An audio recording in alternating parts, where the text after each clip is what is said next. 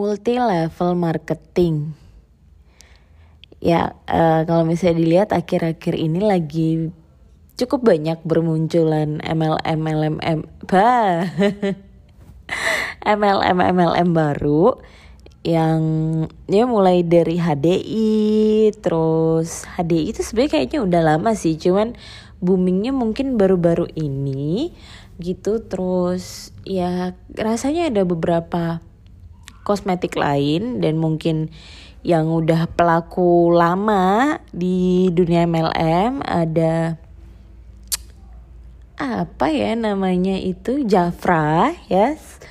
Terus ada Oriflame. Dan aku lupa ada harusnya ada satu lagi yang kaitannya dengan uh, kecantikan juga. Cuman aku lupa banget namanya tapi itu uh, eh, MLM yang cukup terkenal di Amerika gitu nah uh, ya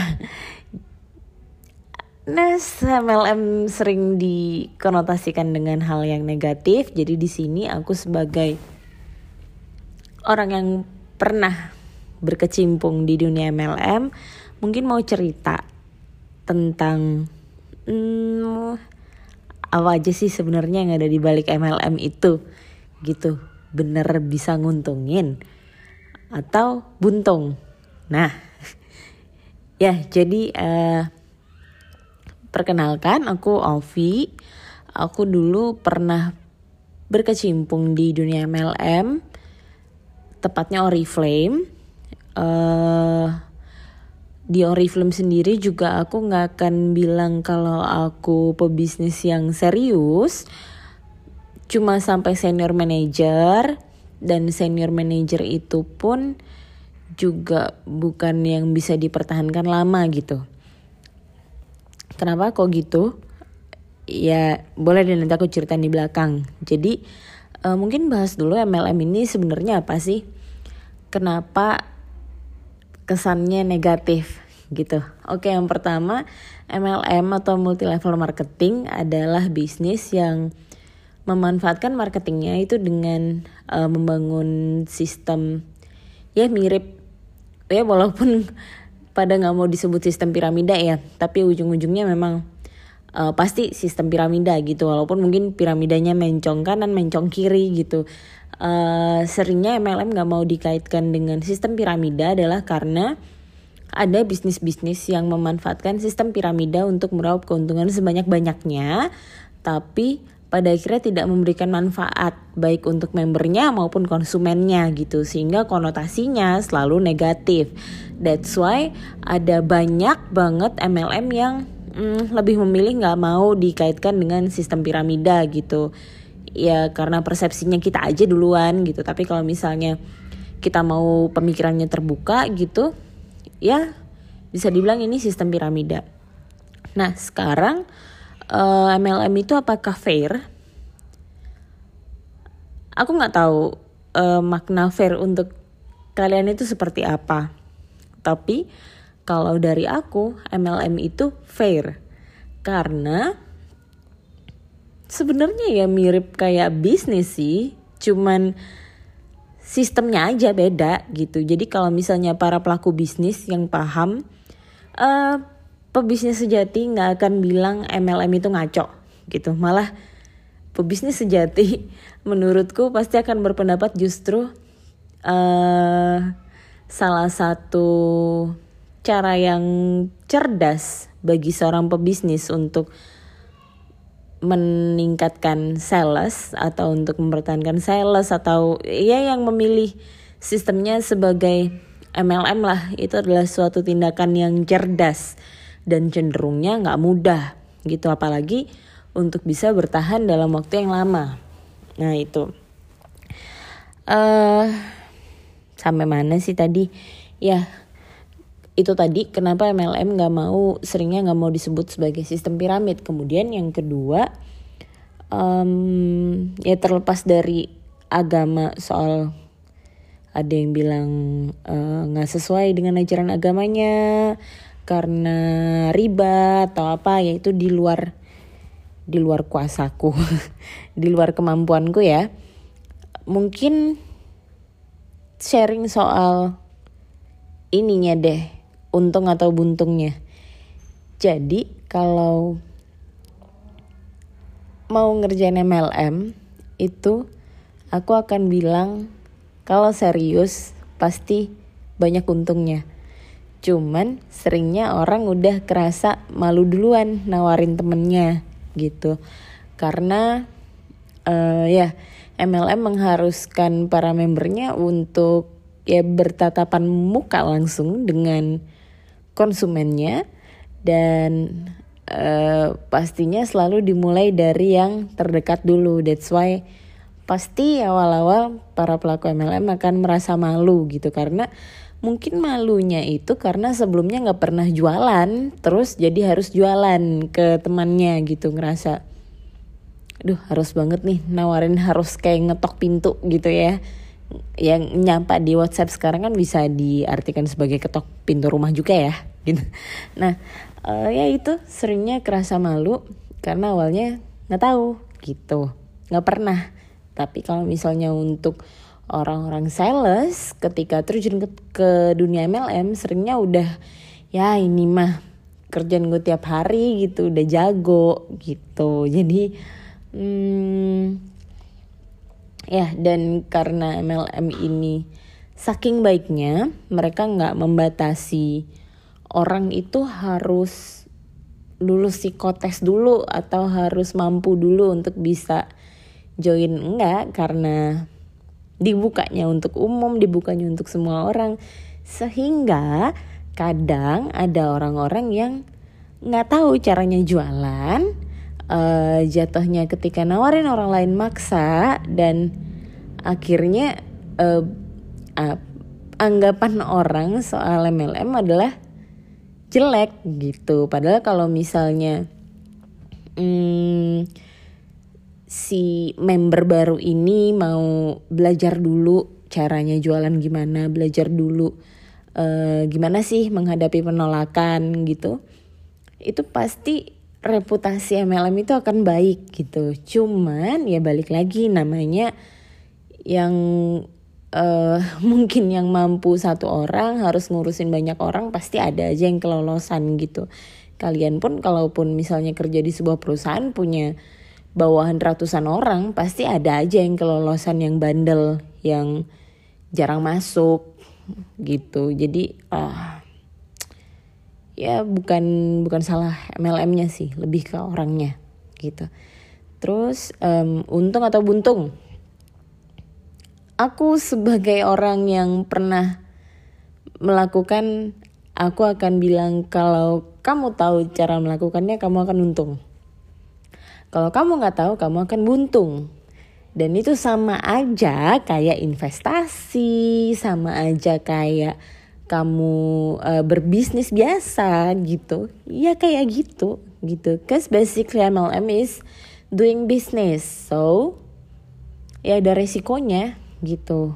Cuman mungkin uh, tergantung kamu mainnya di field yang mana. Ada yang resikonya gede, ada yang resikonya kecil. Let's say kalau di Oriflame itu uh, selalu klaimnya adalah resikonya kecil karena biaya pendaftarannya kecil gitu. Tapi memang effortnya lebih gede untuk uh, untuk bangun sistem gitu. Um, ya jadi basically nggak jauh beda sih sama bisnis biasa. Aku sebagai orang yang juga pernah ya pernah doing bisnis sendiri pernah MLM juga kemudian sampai balik lagi doing bisnis sendiri. It's hard gitu. Apalagi ketika aku uh, mulai masuk ke dunia perkantoran yang banyak berurusan dengan uh, manajemen gitu. Um, ya banyak lah mulai dari building culture terus uh, bikin sistem dan lain-lain keingetan waktu ngerjain MLM dulu itu ilmunya ada semua gitu. Jadi nggak beda gitu. Cuman bedanya kalau di MLM kamu nggak targetmu itu nggak diwajibkan gitu. Kamu kontrol uh, bisnismu sendiri gitu. Terus um, yang terakhir mungkin ini harusnya dibahas di awal sih ya tapi mungkin yang terakhir apakah bisnis MLM itu nipu? Gitu. Nah kalau tadi aku udah bilang untung atau buntung aja. Kalau kamu tahu caranya kamu akan untung. Ya aku akan bilang itu nggak nipu gitu. Kalau misalnya kamu ikutin kamu rugi you just don't know how to do the business. Gitu. Nah caranya tahu apakah si MLM ini nipu atau enggak oke. Okay. ada sih yang nipu tapi yang nipu ini pastinya MLM yang memang memang abal-abal gitu. Caranya tahu MLM itu abal-abal atau enggak. Yang pertama paling pertama adalah produknya apa? Bisa dipegang enggak? Gitu. Berfungsi enggak? Berguna enggak? Gitu aja. Nggak usah lihat kualitasnya dulu. Ada enggak produknya gitu. Kamu bisa pegang pakai tangan enggak kalau misalnya bentuknya voucher bentuknya hmm, pokoknya nggak bisa dipegang gitu nggak jelas apa aku sih mending nggak. Gitu untuk saat ini ya aku nggak aku juga belum terlalu update ada MLM apa aja.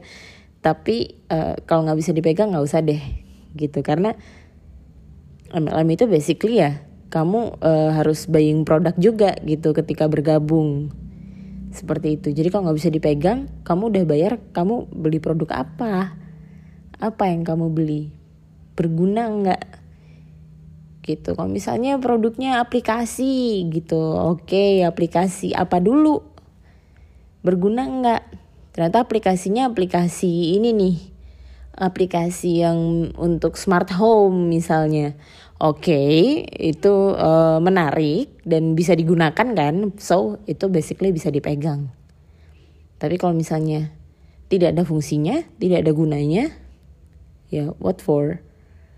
Gitu. Kemudian yang kedua kamu bisa cek di Apli atau Asosiasi Penjualan Langsung Indonesia yang mana uh, eh, MLM MLM resmi itu harusnya terdaftar di situ gitu. Terus um, ya cek aja di internet sih ad, websitenya gimana gitu. Websitenya terlihat abal-abal tidak terlihat let's say murahan tidak gitu. Kalau misalnya websitenya aja udah kurang bagus mungkin ya pantas lah kalau kamu curiga. Tapi kalau websitenya keren kayak MLM aku nih Oriflame itu wah gila tuh. Websitenya bagus banget sih. Even they have application for uh, no not application. Apa sih? Apps. Apps? Apps itu application ya? Iya Ovi. Bego. Ya yeah, uh, aplikasi yang buat ngurus bisnisnya gitu. Like they they pay they pay a lot for uh, that kind of investment in in online business gitu. Jadi uh, klaimnya bahwa itu bisa dilakukan online itu sangat sangat sangat benar gitu. Even I know somebody like um, yeah like my upline uh, Ni Sugiyarti dan Cindy Silmina mereka bener-bener melakukan itu online dan jadi gitu. Jadi apa ya kadang lucu sih kalau misalnya ngelihat orang nggak pernah melakukan nggak tahu sistemnya nggak tahu caranya bahkan dia sendiri pun juga tidak berbisnis ataupun kalau berbisnis juga ya nggak yang ya bukan bisnis besar lah gitu. Kemudian melakukan uh, penghinaan penghinaan Iya mocking para pelaku bisnis MLM ya aku sih walaupun saat ini aku udah nggak melakukan MLM ya. Tapi uh, kamu cuma belum tahu aja gitu. Jadi ya itu sih uh, pengalamanku selama berbisnis Oriflame memang selama berbisnis Oriflame kamu dapat apa aja? Mungkin kalau uang belum seberapa ya ada banyak orang yang melakukan bisnis MLM yang dapat penghasilan jauh-jauh lebih besar tapi di atas semuanya pengalaman itu adalah sesuatu yang nggak bisa terbayar. Dan orang-orang yang sampai sekarang tekun melakukan bisnis MLM itu menurutku nggak ada bedanya dengan para manajer di perusahaan nggak ada bedanya dengan para director di perusahaan even CEO di sebuah perusahaan karena yang mereka urus itu loh beneran bisnis beneran duit beneran orang cuman di matamu keli kelihatan lebih gampang aja karena dia harus dia harus meyakinkan orang kalau itu gampang gitu tapi sebenarnya ada tantangannya di balik itu. Kedisiplinan, ketekunan, terus juga uh, kemauan untuk belajar hal-hal baru gitu. Nggak ada bedanya gitu. Bahkan uh, aku selalu berpikiran orang-orang yang sukses di MLM itu kalau masuk ke perusahaan itu ya iya jago gitu. Ya pasti uh, langsung manajer karena gila sih pengalaman ngurus orang itu. Nah terus mungkin yang jadi pertanyaan orang kenapa kok kalau memang bisa menguntungkan kok Malvi berhenti? Bukannya kemarin udah sampai posisi yang enak ya posisi senior manager udah ya tiga minimal banget 3 sampai 4 juta per bulan. Terus juga hmm, tiga eh tiga sampai empat juta tuh banyak loh. Jangan pernah bilang gila cuma 3 sampai empat juta aja. Bisa nggak ngasilin 3 sampai empat juta tapi nggak kerja ikut orang? Gitu. Ya pasti ada yang bisa sih gitu. Cuman um, aku rasa pebisnis sejati nggak akan pernah nganggap remeh uang 3 sampai empat juta itu uang bisa buat bayar orang, gaji orang, bisa buat bahkan bisa buat modal sebuah bisnis baru gitu. So never say it's only three or four millions. Ya, uh, balik lagi kenapa kok Mbak Ovi Mbak Ovi, kenapa kok Ovi berhenti? Um, bukan soal menjadi tidak menguntungkan atau bukan soal karena aku malu tapi pada awalnya memang kebetulan ada sebuah kondisi yang tidak memungkinkan untukku. Terus kemudian yang kedua ini kaitannya dengan um, gaya hidup yang berubah gitu. Jadi uh, ya ada pandangan hidup yang membuat aku mm, memilih jalan lain gitu. Bisa jadi untuk saat ini karena aku nggak pernah tahu di depan nanti gimana. Who knows aku akan balik ngerjain bisnis MLM gitu. Since itu mudah gampang dan menurutku juga seharusnya itu halal gitu. Karena kamu kerja kamu bukan menipu orang gitu Walaupun aku sendiri juga nggak dalam posisi yang bisa menjelaskan ya halal itu apa. Oke, okay, sorry, aku akan mencabut apa yang menjadi perkataanku tadi. Ya, kira-kira begitu sih. Semoga bisa ngasih pandangan ke teman-teman, terutama yang bukan pelaku MLM, bahwa kita itu cuma belum tahu gitu. Dan ketika kita belum tahu lebih baik lebih baik nggak sotoy ya. Kasar ya kalau sotoy ya. Ya kalau kita belum tahu lebih baik diem gitu. Oke terima kasih sudah mendengarkan. Sampai jumpa di episode berikutnya. Bye